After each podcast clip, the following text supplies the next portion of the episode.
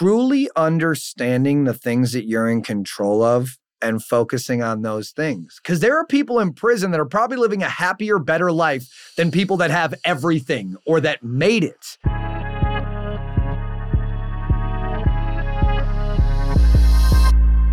Welcome to Dope Conversations with Dave Carroll and Friends.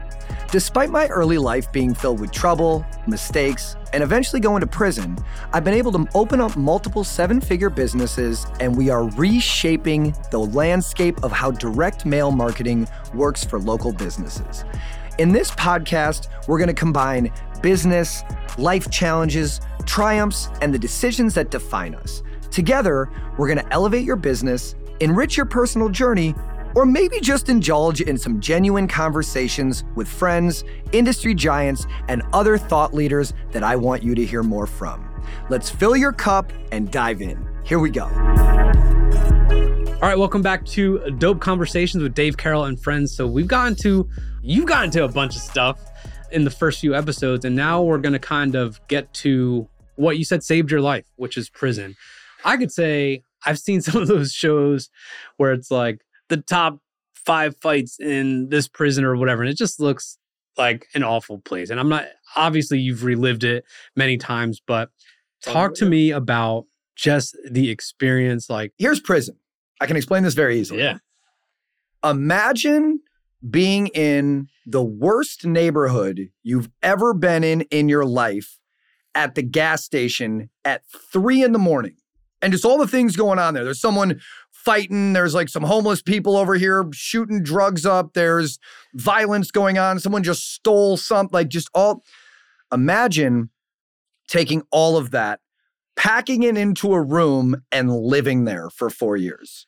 That's prison. The noise, the smells, the people, just like all of it. I mean, like, dude, there's plenty of normal people in prison too, but there's also like those elements of like the worst of the worst the predators, the whatever, and then the mental health, the sobriety, the, all the things that so many of these people yeah. living a lifestyle that led them there are now coping with and mm-hmm. going through.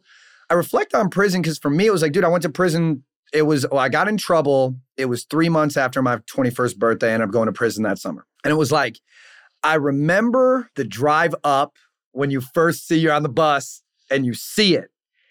And then it's like, I remember looking at the other people on the bus. There's like younger dudes, like when I was 21. There's older people. There's like all different walks of life. I mean, with all men, no mm-hmm. women in mm-hmm. prison. But it's like, I remember reflecting on thinking about the guys who at that time I was looking at were like 30 or 40 and like had kids, mm. had a life, had a job, had these things that they were going away. For, for me in prison, it was like life was the rap video. This just led up to it. Like, so when I got in trouble, someone stole from me. I kicked their door in. I hit them with a pistol. Their friend was hiding in the closet. I ended up getting stabbed four times, dropped my gun, got hit with my own gun. So I'm knife proof. I figured that out that night. Four in one sitting. If you ever get in a knife fight, I can help you out. But uh, in all seriousness, it's like I go through all of that. I'm in that house. I get banged up. And then it was like I had an opportunity with the prosecutor because there were three other guys in the house with me.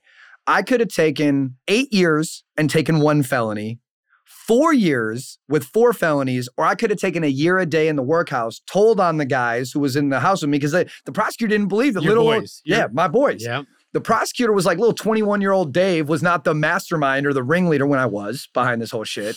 and it was like, I ended up taking, I took the four years and the four felonies. And so my street cred kept going up. I didn't tell, I held it down. Snitch. I did yeah. the whole, exactly. And it was like, when I got in there, you know, people are like, you're a fucking little pretty boy white kid in there or whatever. People are like looking up your number, checking your ID. What are you in here for? I'm not in fucking farm camp club, mm-hmm. spa, med, whatever. We're in maximum security prison. And so it's always funny to me looking back when like, you know, people check you in there. Like, what's up? What are you in here for? It's like, man, I got two. What, did you have a plan? This is this is like Fuck no. my own fascination, I guess. Sure. Is, is did you rehearse in your head like what you were going to say, what you were not going to say. Dude, you're, you're fucking staying up for th- like however long before you go in there watching like that what was that the the show on uh, MSNBC Locked Up. Yeah. Like I'm watching that shit, fucking staying up at night, just looking at it. Because like anyone, you hear about prison, you're like, what's gonna happen? Yes. Am I gonna get in a fight? Am I Yep. gonna get raped? Am I gonna get? And like, thankfully, like I saw a lot of shit like that. I had a couple like physical fights, but like as far as like you see these things going on that you hear about in prison, but just like out in life, dude, if you're a fucking victim, if you're gonna get taken advantage of, like that will happen to you in there. If you know how to hold your shit down Mhm. and not get put, I mean, thankfully, I had been in positions before where You had to I'm a man. Yeah. You're a man. Like you're not gonna take my shit. You're not gonna run up on me in the chow line and snatch my cookie. You're not. And like people are looking to do that, especially when you go into intake in prison. Mhm. Like you're around fucking predators. What do predators do? They fucking prey. Yes. And so like the mental preparation, especially as, as a kid, I'm 21. Going into prison, you don't really know what you're gonna get into, but like you kind of like with most things in life, you learn as you imagine like your intake in college or in the military, that fear you had of going to the unknown, of like being put into a situation. It's crazy as it seems, it's the same fucking thing Yeah. of when you first got deployed Mhm. or when someone went to, you know, a college out of state and like that uncomfortable feeling. It's that, except like you might get fucking shanked. So when you were talking about noticing the 30 year olds, the 40 year olds, when you're talking about people who'd been in there maybe for murder or Yeah. drugs and, and seeing what was going through your mind when you were observing some of these other people? And did it shape anything about you? Like, I mean, everyone goes and says, like, I will never come back again or whatever. Yeah, but like what- when you're looking around, tell me what you were observing from everybody. One thing I picked up on really quickly was like the people that are in there for life, this is their home. Mm-hmm. We're just visiting. Like whether I'm in here, like I'm gonna be in here for four years. The guy down the block from me is gonna is 12 years. Another guy gets out in a year. When you look at the people that had to make that mental change, like they took someone's life, they're here forever. I would look at like how were those guys doing their time. So Mhm. like fortunately for me, I wasn't in a spot where I had like family. I didn't have a business. I didn't have a job, a career, like something that I removed myself from that I was dwelling on the whole Mhm. time. My regrets were like, man, everyone's out at the bar right now. I've been doing that for a couple of years. So it wasn't this thing. Or everyone's out partying or doing this. Or I had like my first heartbreak was in prison. My first girlfriend that I fell in love with was like messing with this other dude that I knew. Mm-hmm. Similar, we were talking about this off Yeah. camera with like the military stuff. Very Yeah. like similar situation. I think what I saw very quickly is like, man, I'm a hustler. I'm gonna find something to do in here to have a life. So I was like working deals. Like I found like old men with like a knee problem where I'd be like having people send them money to get their pills so I could sell those. There's a funny story I'd tell. Like we had a poker game and it was me, this guy Chill, who had killed like 30 people Jeez. the leader of the Latin Kings, and I ended up knowing his cousin from the streets. So there was like already a connection. And then this other guy, his name was Ratface. He was just a horrible human.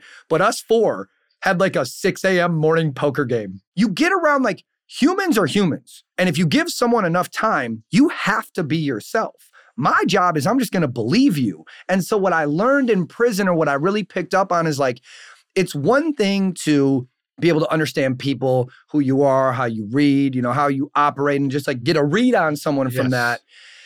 It's another thing to like, you know, the evolution that I went through in there is like, dude, like a lot of times someone like wants something from you or has an agenda Sure. or is there like, dude, when you first get into prison and someone sees you got a skyline of St. Paul tattooed on you, but I remember this dude was like, yo, what up, St. Paul? I'm like, how the fuck you know I'm from St. Paul?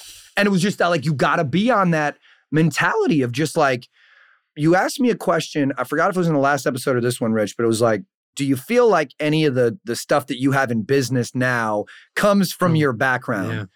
For me, something that I have to work really hard on still to this day is that natural reaction. Like, man, fuck are you talking about? Like that just it like it, it's in me. And that got me to a point of where I needed to be, but there's other parts of my it life. served, it had to serve you there. it had to. It can't right now. Not at all. And, there, and there's a time and a place, Sure. but it's like understanding that. So when I go back to like the lessons of prison or some of them, I mean, I got a mill. We, we- this episode could be an hour and a Yeah, half or yeah. whatever, but it's like when I think about some of the lessons, or I look at being 21 years old, like what did I look at? How do I pick up on? How do I figure out how to like do my time? One of the lessons that I realized in prison that I talk with my wife, my kids, my business associates about is like, you're in control of very few things in the world when it comes down to it. And you don't learn that until you lose anything. We talk about like hitting rock bottom or like understanding like what do you really really have control of when it comes down to it. Yeah. What you have control of is your given reaction to any situation. I can't control what you're going to do, but I can control how I react to it. And when you get to that level of like it's powerlessness. But the true power is in understanding like what can you truly affect. Mm-hmm. And so for me, it was like, I had to, in that phase of my life, what I consider the most transformational years of a man's life from 20 to 25. Like you're out of the home, you're learning about yourself, your relationships, you don't have the support systems that you might have had previously in your life. It goes to like, you know, you get to know yourself very well. And the position I put myself in was very aggressive, adverse, but then I go to my background. Mhm. I was kind of prepared for it. Mm. Like I kind of understood how to operate in that way. And so for me, dude, I got into a routine that was, I don't want to say it was easy, but it was just like I had my poker game, I had my little hustle, I had like, we were in school. I got into this program that was for people under the age of 25 to get into this machinist apprenticeship program because they were trying to like Learning. lower the re- recidivism rate. So you have to like work with what you have. But when I look back on it, it was just like one of the biggest lessons for me when I think about the preparation of that situation and something that I took from it that I still apply to my life now is like truly understanding the things that you're in control of and focusing on those things. Because there are people in prison that are probably living a happier, better life than people that have everything or that made it. But it's just coming to terms with like that mentality around the things you can control. I think that was a big Yeah. moment for me. No, and I mean, I hate to compare prison to business, but that's exactly how you got to play it. Because I just heard you in between episodes here having conversations and sending voice messages, and it's like something will always go wrong. Leila Hormozi always talks about the conditions of business. Like it's completely unpredictable. No matter how many clients you've had before, no matter how many sales you've had before, no matter how much marketing, nothing means it's going to work the next day. Not at all. So let's get back to prison real quick. So you said it saved your life in a previous episode Yeah. as you're i don't want to call it in, in in home stretch of your term or anything like what did you in your mind say this is what's changed about me and the minute i walk out of these doors this is what life's going to look like That wasn't it. I went back to the same lifestyle for a year and a half. I didn't get out and was some like reformed dude. I came home. There was 20 pounds of herb waiting for me at my mom's house. Street math back there was four grand a pound. That was a gift. I went right back at it. I was in a brand new CTS 4 within three weeks getting out. What happened was I got out of prison and I went into a halfway house, like a transitional housing. Mhm. And I was paying the chick 100 bucks a night to leave the halfway house the the like owner the chick or- running the halfway house. Yeah, yeah, like yeah. I was paying her to leave, and what happened was some guys had snuck out and were like drinking and shit. And I was out with some girls with my with my Mhm. homeboy or whatever. And basically, uh, the chick calls me. He's like, "Dave, you got to get back here. I can't cover for you tonight. The police are coming to to get these other guys, but I'm gone. I'm like half an hour away. So I come back, sneak in. They end up watching the cameras, get me, and then I got sent back to prison. So I did.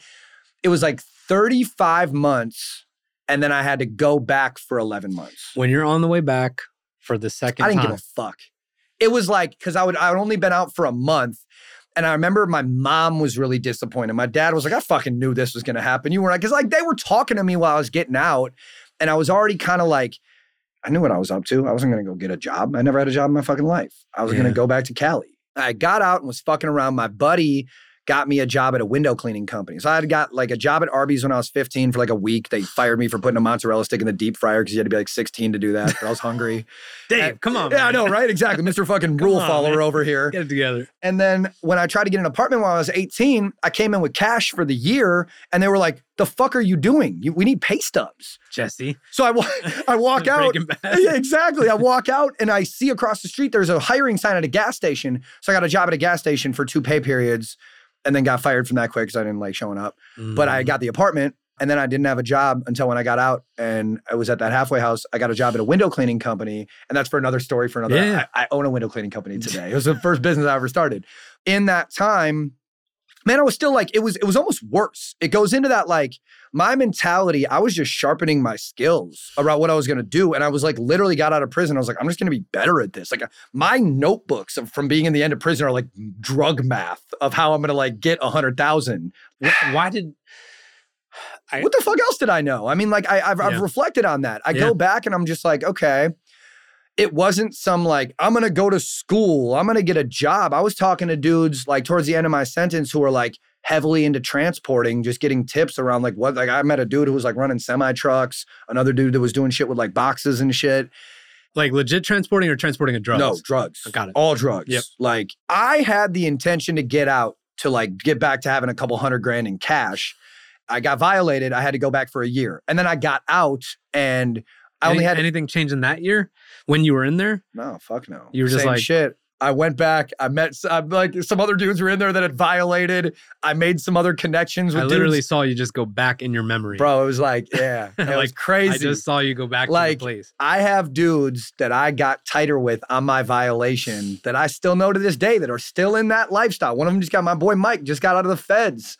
What happened to me was I got out, I went back to the same shit for about 18 months and then took another couple really hard losses. Had some bad, bad personal shit happen. Anything you want to talk about? Maybe in another right. episode. Like I lost a friend and then I also like made some really bad financial decisions. Sure. And it was similar. Couple hundred grand lost. And it goes into that sobriety, like getting sick and tired of being sick and tired type of thing.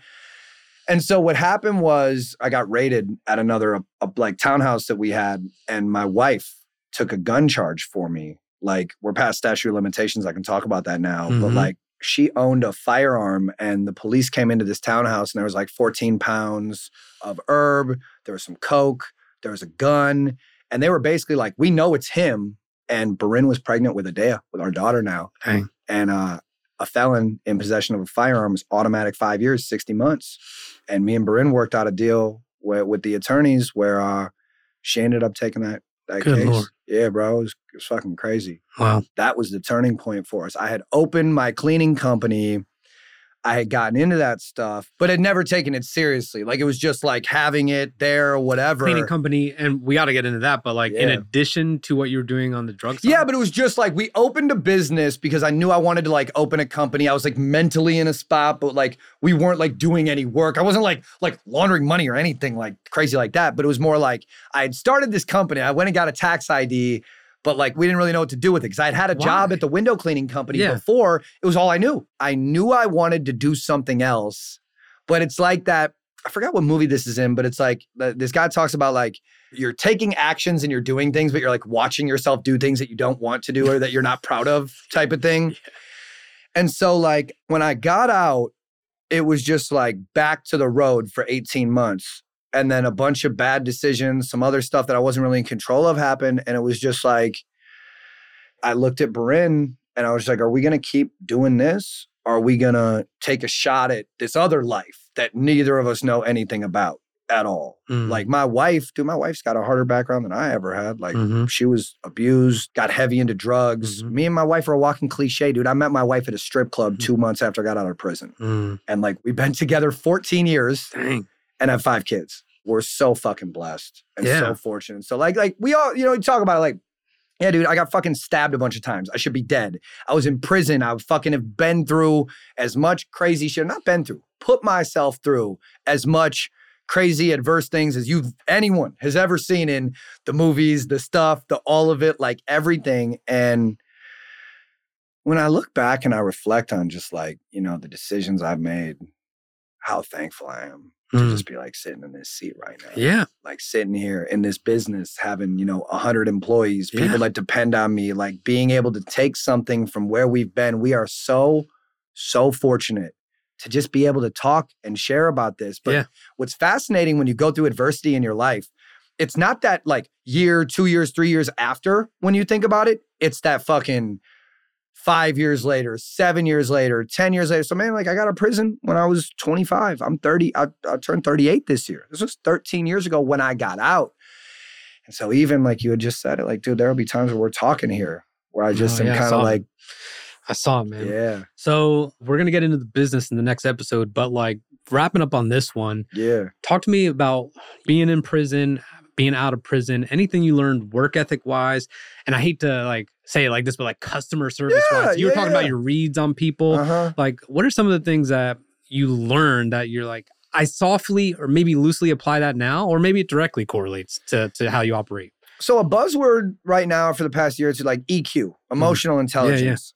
I feel like that's what was really sharpened because like perception outweighs reality, but a first impression lasts forever. Mm. And this is this means like if you look in business and someone's been open for 30 years, is killing it, is out here, the biggest company, whatever, you can still do a version of what they're doing. If you show up and you're well spoken, dressed to the part, looking at the stuff like all that, what I learned is that what you perceive is as real as you make it. And so the sh- the skills that I sharpened, that tool that I was able to put in my belt when I really reflect on the things that I learned in those years of my life, I understood to trust my gut. I understood my read on something is like either I'm right and that's fine, or I'm wrong, but I can trust myself enough to make a decision. Mhm. Because if I can own the fact that I made a poor decision, we're going into business, we're talking, I'm like, man, something's fucking off here. And then like a couple months later, it goes by and, and there's bad things. It's like, it's not the, oh, fuck, I should have. It's like when you feel secure enough in yourself to have the intuition and have the confidence to trust yourself, it's like, when you're in prison, all you have is yourself. Mm. Yeah, you could have like your homies that like they have a bunch of gang stuff in there. They have a bunch of little like groups and cliques and stuff like that. But it's more like what I was able to observe or the skills that I sharpened was like, I can be a chameleon. You can put me in the hood. You can put me in a board meeting. You can put me in a in the college dorms. You can put me at athletes. You can put me what like any of it. And I learned how to adapt to any given situation through transparency, Mm. through being myself. Those transformational years that I talk about, I got to know myself in that time in a place that just a lot of people don't put themselves in that situation. The time that you spend by yourself in prison, yeah, there's the the stuff, the activities, the school, the yard, the things, but like that time you have alone in your cell, you get to know yourself. And I didn't know I was going through that Mm. while that was happening. Yes.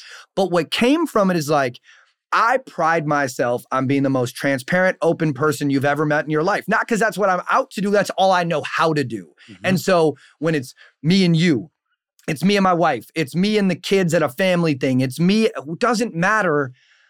I know myself well enough that you're going to get a version of me all the time. So when I say chameleon, I know how to adapt to a situation based on the people that are there Yes. While still being true enough to myself. I think that's been one of the things that I've been able to do in business that I got from prison is understand the communication, but give someone the confidence enough that, like, you're getting me. Yes. Whatever deal we do here, this is how I'm going to operate. This is how I'm going to communicate. And it gives people that security that I've always wanted to give people because I never had it in my life. It's funny you say this. I, I think it's exhausting to be any other way, right? So if you need to put veneer on who you are, so I know what you're saying about blending into certain situations, but it's not coming from a place of faking it till you make it. Exactly. It's it's just like it's true. You're just like I know my audience.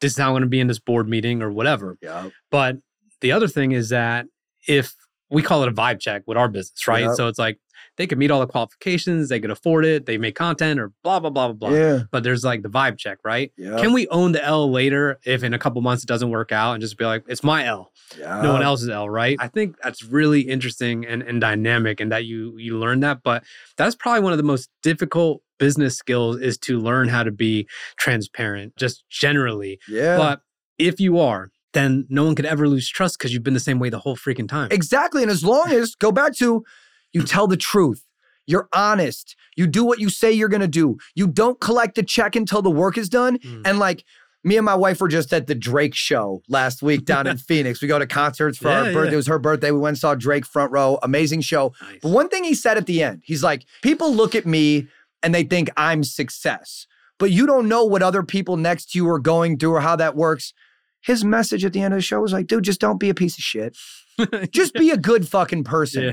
And then if you lead with empathy, compassion, love, it doesn't excuse your bad characteristics, your bad habits, but like there are times someone's got to love you to even like you. And so if you can show who you are and surround yourself with people that'll take you for your faults, that'll take you for your transparency, but that allow you to be yourself. And now you throw some growth on top of that shit. Now you throw in showing that like you're working towards being a better person. This applies to any business. Show up, do what the fuck you say you're going to do and don't get paid till you're done. If you're transparent through your communication, you could have something go wrong you could have bad things happen. Communication could get broken. A job could get fucked up. Something could go bad if you just stand behind your word. And that's what I've done my whole life. Doesn't matter. Yeah. Money, promises, relationships, any of it. Like, I'm a man of my fucking word. A man's got to have a code. And something I pride myself on is like, I'm going to do what I tell you I'm going to do. I'm going to die behind that. I'm going to die behind what I feel inspired by, what I feel passionate about. Mm-hmm.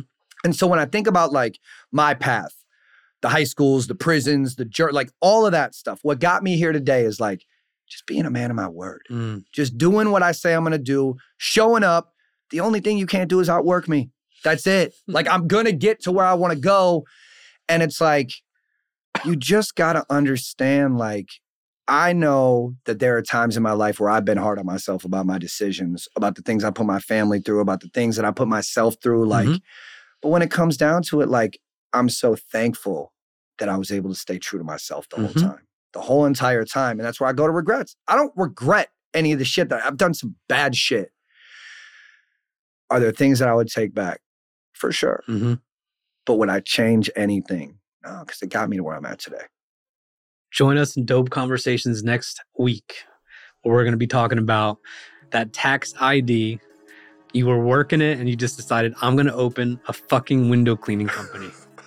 and we're going to dive into all that next time. Thank you for tuning in to Dope Conversations with me, Dave Carroll, and my incredible friends. From the depths of adversity to the peaks of success, we've journeyed through the intricate tapestry of business and life.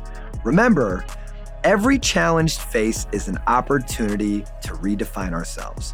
As we close, reflect on the insights shared and consider how you can elevate your business and your personal journey. And until next time, keep your cup full and stay dope.